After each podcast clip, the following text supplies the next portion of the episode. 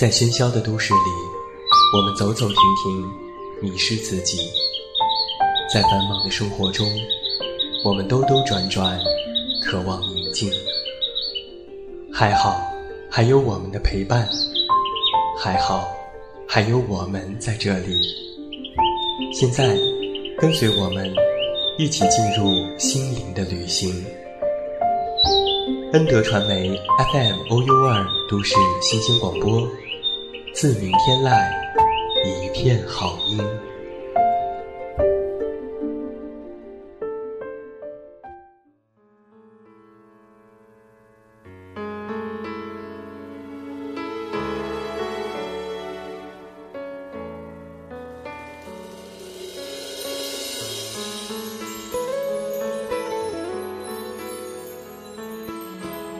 都市新频率广播先体验，各位好，你现在收听到的依然是每天陪伴在你们身边的 FM OU 二都市新星广播，这里是在每周二为您送上的远近都是爱，我是你们的老朋友，这么远那么近，现在在节目当中向每一位我们的电台、个人小站以及 iTunes Podcast 所有听友致以问候，欢迎来收听我们的节目，那不要忘记在收听节目的同时加入到我们的全新听友五号群。二二八三七五六六零进行互动，新浪微博搜索我的名字给我留言，或者是微信添加好友远近零四幺二了解更多。远近是拼音，在微信中回复节目收听，查看更多节目收听方式，也期待着你的关注。现在已经是二月份的尾巴了，马上就要进入到三月了。俗话说得好啊，三月黄人痴狂。人到了三月份这个季节，就容易亢奋和活跃，而很多人犯病也是在三月份。于是就想着要制作这样的一期节目，来关注这些特殊的群体，这些被遗忘的人。这是一个沉重和古老的话题，它看起来很轻，却是生命中不能承受之轻。疯人里，世界当中光怪陆离，诡异奇幻，同时。又是那样的简单淳朴、天真烂漫。法国十七世纪著名的思想家帕斯卡曾经这样说过：“我们每个人都是疯狂的，不疯只是疯狂的另外一种表现。疯狂是一种存在的常态，是人类社会中传播最广的一种疾病，与每个人的生活休戚有关。人多多少少都有些疯狂，就像是大海。”多少都会有一些喧嚣。那么就在今天晚上的《远近都是爱》节目当中，跟随着我们策划小暖，跟随远近，和我们一起走进精神病人的世界，暂时把这些疯狂现象从医学的现象和社会学现象当中抽离出来，还原成一种美学现象和日常的生活现象吧。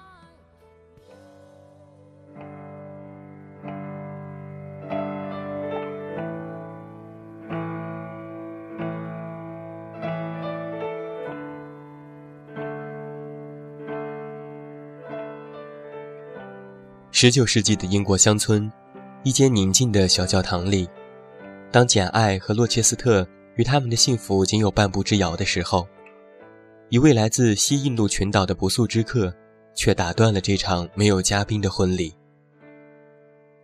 面对不知所措的简，洛切斯特讲述了关于他妻子的故事。博莎·梅森·洛切斯特，他家有三代的疯病。但是他们看我年轻，没告诉我。就在婚礼的当天，他想杀死我，该拿他怎么办呢？简，把他送到疯人院，让一些陌生人打他，用冷水浇他。你们有没有去过疯人院呢？这是小说《简爱》当中一段重要的情节，也是我看过最早的关于精神病的文字篇章。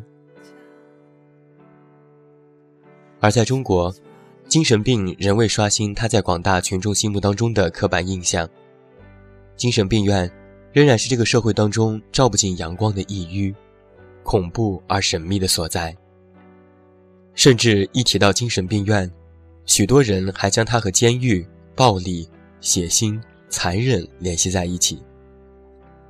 在这样一个群魔乱舞、似乎最令人绝望的地方，一些人的出现。向我们证实了这里仍有人性的美好和向上的希望。第一个人，我们要来说一说高明，他是最近几年一本很红的书《天才在左，疯子在右》的作者。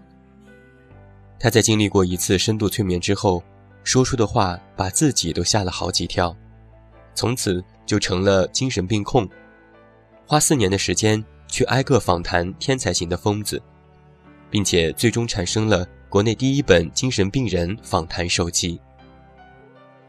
我们先前在远近都是爱的一期节目《门萨学徒》当中，曾经简单的介绍过这本书中的诸多天才疯子，甚至有些病人。帮助我这个文科生理解了什么是所谓的量子理论空间观，而相对于高明书中众多的天才型的疯子，小安在书中揭示的则是一个平凡的疯子世界。而之所以平凡，是因为这座疯人院并没有人们想象当中会有夜观星象、懂十国语言、预知未来的人们集结一堂。这里只有一些像李明之辈。会把自己莫名其妙地带入到一个与自己毫不相干的角色当中，并且他们也会在这种角色扮演的生活里自得其乐。小安二十多年来一直都是精神病院的护士，跟一群疯子朝夕相处，耳濡目染，以至于疯子的故事某种程度上就成为了他的故事。他写了一个叫做丽九的女疯子，喜欢唱《甜蜜蜜》。最后跳了青衣江。故事很简单，像是雪花落在雪地上，或者像是无色的笔写在白纸上，明明切切，却是恍兮惚兮，几近于无。甜蜜蜜的结尾，小安是这样写到的：天亮了，到处都是他的歌声，甜蜜蜜，甜蜜蜜，头发里，衣服里。地板上，我坐上火车，歌声跟着我，唱到成都来。二十年，甜的要命。在这个与世隔绝的大院里，所有与精神错乱相关的言语举止，都是如人所料。所有的荒唐和怪诞发生在这里，一切都显得平常无奇，平凡的不能再平凡。那就仿若是一座城市之外的幼稚园，那里有一条落满樱花的小河，一座小桥，一座花园。疯子和护士们在里面唱歌、踢球、吵架、生病、看电影、谈恋爱，像是一群永远也长不大的孩子。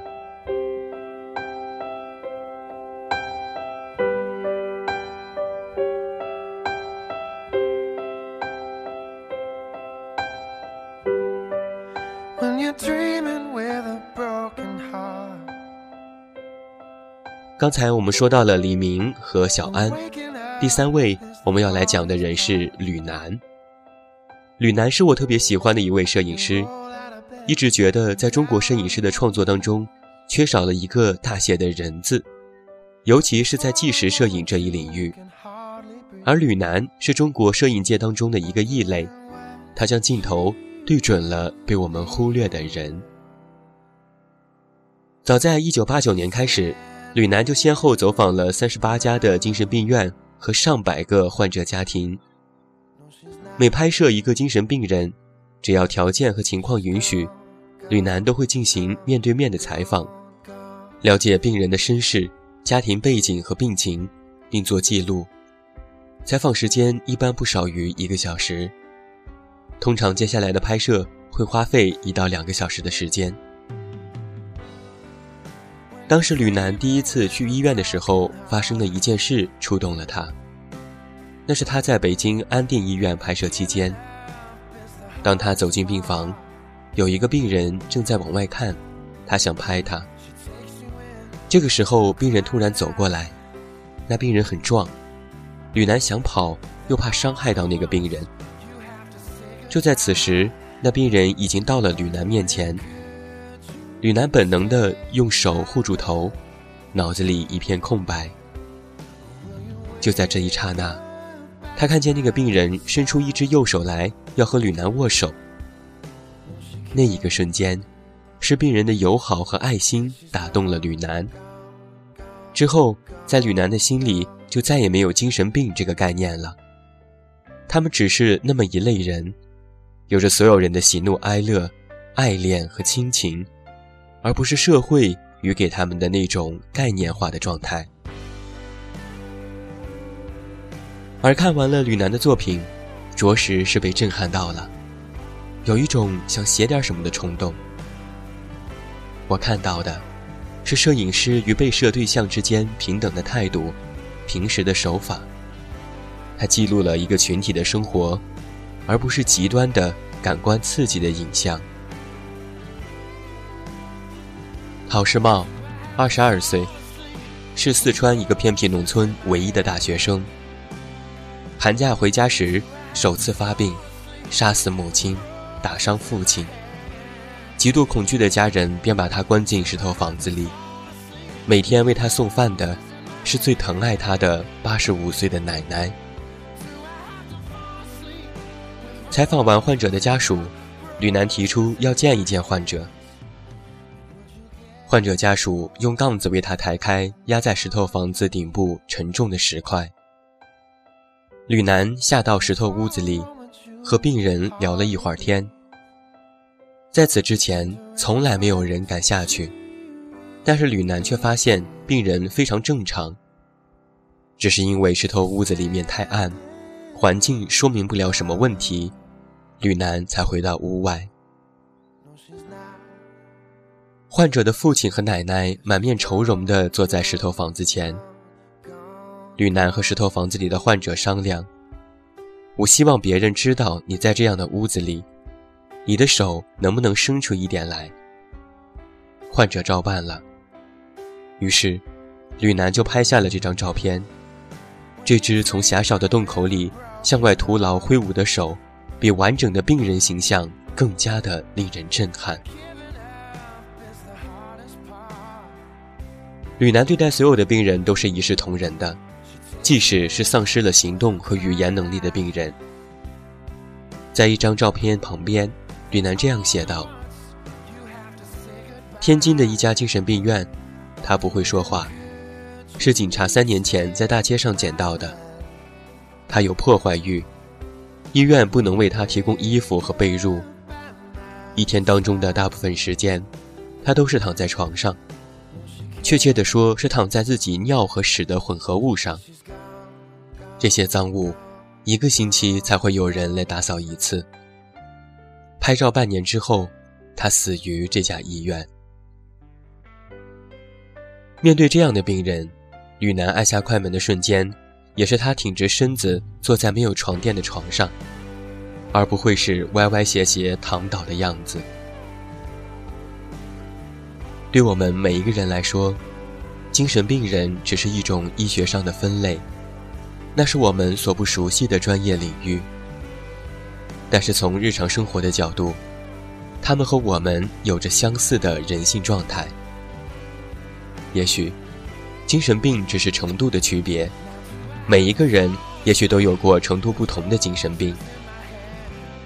吕楠就曾经这样说过：“我拍完了精神病院以后，才理解病人的想法。医院外面的才是精神病院呢，里面倒像是教堂，像寺庙。”像修道院，宁静之极，安静极了。这些照片让我们感动，不管你熟不熟悉这些人，它展现出的是我们既熟悉又不熟悉人的生存状态。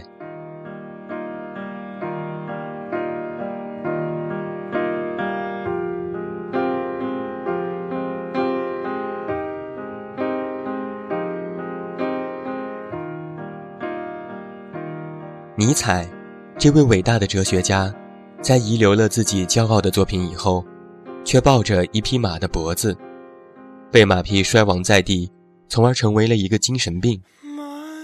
在曾经孤独的创作生活当中，尼采不断的在痛苦和挣扎里，一次一次获得了灵感和新生，最终却又患上了精神上的病者。而梵高这个印象派画家。最后自杀身亡，割掉了自己的耳朵。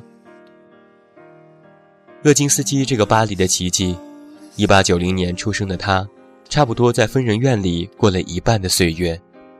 他口口声声说自己是神，是神的使者。那是一个焦躁的灵魂，而这个灵魂却承载了太多的委屈和折磨，直至最后的破碎。而约翰·纳舍，当今最著名的几个疯子之一。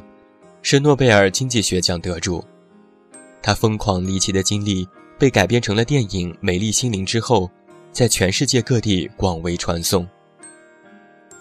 这个人共同入住过两次的精神病院。他发疯的时候，声称外星人和他说话。他说：“数学的创建同外星人一样进入到我的脑子里，我相信外星人的存在，就像我相信数学。”他在笔记本上也这样写道：“理性的思维阻隔了人和宇宙的亲近。这些带有神性的人，注定要忍受精神分裂之痛。神的天赋、天性，注定要与人的本性、残酷的社会发生冲撞。于是，他们都走向了共同的结局——疯狂。”常听人说，具有杰出艺术家细胞的人，不是作家就是画家，要么就是个精神病。由于现实社会是一个由理性规则建构起来的外向型的社会，而艺术是超脱其上的，或者说是隐藏在生活生命内部的潜流。所以，一个人身体连通心灵、大脑被艺术占据的时候。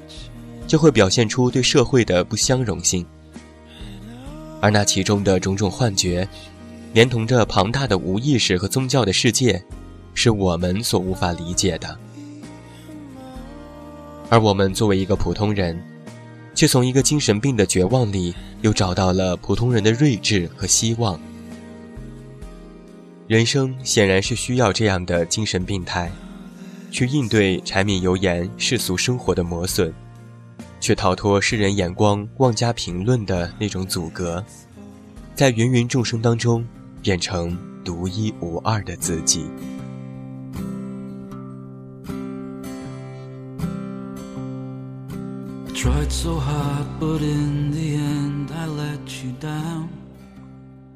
有过这样的一套理论，据说精神病人不会意识到自己有病。在他们的眼中，自己以外的人才是疯子。也许在他们看来，这里有着统一的模样、统一的神情、几乎统一的工作、统一的品味、统一的具有齿轮一样的咬合频率、面目雷同到可以相互交换，也不会出现阻碍的家庭、妻女的人，才是最无趣的人。彼此互为疯子。这一群有着统一面目的疯子主导着大多数，他们建设和占领了城市，所以另外一波疯子只好被锁进了笼子里，或者自行出城。现在城市病如同蘑菇一样的无所不在，却也在阳光底下繁衍病菌，日夜兼程的一点点侵蚀年轻的机体、大脑、肠胃、血液。现代化杀死了最初的城市，城市自己杀死了城市，最初的受害者是那些敏感不安的青年人。每个问题少年一生当中似乎都会经历那么一段用来想象自杀的日子，在近乎着魔的暴力当中，完成由黑暗混沌到光明澄清的穿越，找到与自己相处的方式。我们常说，每次成长都是一次死亡，所以这个不用想象，最终都会到来。我们需要去做的只是，对自己有足够的耐心，忍耐生活，并不是随波逐流，也不是麻木，给自己时间去选择和告别，然后丢弃一些东西之后，继续的前行，即便。血液里的不安和对外界的抗拒，如同一枚隐形的定时炸弹，在滴答的时间面前，迟早要爆炸。但是只要还有时间，你就可以在焦躁的恐惧当中找到拆除这个隐形装置的路径，把潜在的危机化解。猜火车里，Mark 和他的朋友对苏格兰爱丁堡的爱恨交织，在无数的选择面前，他们拒绝答案。早就知道那些接受任何选项的人，迟早都要成为衣冠楚楚的疯子，宁愿沉醉在毒品制造的幻想、性爱带来的那些快感里，也不去和他们对立的疯子们同流合污。他们会用最高调的方式允许自己成为一个光明正大的废物。他们还是没有走出城市，只能猜测下一班列车什么时候出发，或者是到达。不选择就是放弃。不想成为疯子的方法，就是远离疯子，干掉疯子，或者成为另外一种疯子。城市是世界上最大的疯人院。他们必须逃离，才能不再思考任何关于主流社会强加于他们身上的价值观和生活标准，获得片刻的解放和安宁。而有些时候，是否我们的正常世界更像是一座精神病院呢？看看，这世界总有着成行成市的人在抱怨结构性带给他们的不快乐。这些人自怜自艾，埋怨一切的不顺，为各式各样的所谓自由做出所谓的抗争，营造出怨气冲天的社会环境。他们很痛苦，喜欢以社会的不健全掩饰自己心智的不健全。在全世界另一头的那一群病人看来，他们身处的精神病院，可能才是最堪称为正常的。虽然现实当中，夜气如沁，却仍有着一道列车承载着这些人最后的依托，可以每天按时带给众人短暂的光明错觉。在疯子聚集的城市，任何正常的人都掩藏着疯子的本质。层层叠叠的高楼、铺位、门牌之下，你是忧郁的油漆工，倒霉的超市店员，高龄的侍应生。面无表情的公务员，你想象着有一天冲出去，隐形层层的包围圈，不要钻戒，不要婚纱，不要按揭，不要信用卡，不要超级市场，不要方便面，不要牛排，不要快餐，不要名牌，不要和所有人一样既定的圈子、固定的工作，不要生育和你一样重复枯燥的职业的孩子。不要去为任何后悔重蹈覆辙，就像孩子一样的意气用事一回，解决掉这些麻烦人的问题，离开城市疯人院，出征上路吧。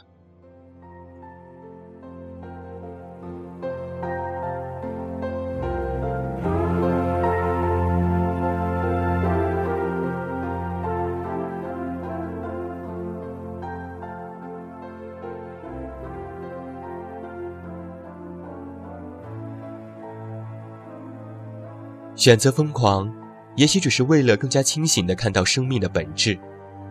在他们的心中，生命已经远远地超越了生活，他们尽情享受的就是生命。我希望通过今天晚上城市疯人院的这样一期的节目，大家能够用更加宽容的态度来对待这个群体。他们是在精神和认知上被这个世界抛弃了的人，在社会里找不到认同和安全感。因为我们都是群居在一起生活的动物，但是，他们住在只有一个人的网里。他们其实非常渴望现实的接纳，他们都拥有自己的幻境，不管它是多么的荒诞，都执着的相信和捍卫，因为那是脆弱心灵抵达伤害的唯一的屏障。很多时候，它是患者在自己无法立足的世界当中唯一的救命稻草。而如果我们作为正常人，作为残忍的人类，打破了这个幻境，就像是给他们按下了一个通向死亡的开关。如果这些人不幸生存在一个被排斥、被打击、被侮辱的大社会环境当中，那不如让他们沉浸在自己的世界里，死心塌地的继续织网吧。我想用金本通俗小说当中错斩崔宁的一句话来结尾：只因世路狭窄，人心叵测，大道既远，人情万端，熙熙攘攘，都为利来，痴痴纯纯，接纳获取。好了，今天晚上远近都是爱，到这儿就要和你说声再见了。远近要代表我们的策划小暖和后期思思。再次感谢每一位听友的聆听，期待着在下周二同一节目时间我们的再次重逢吧。我是这么远那么近，你知道该怎么找到我？我想哭，出太阳我想哭，起风我想哭，听歌我想哭，看戏剧我想哭。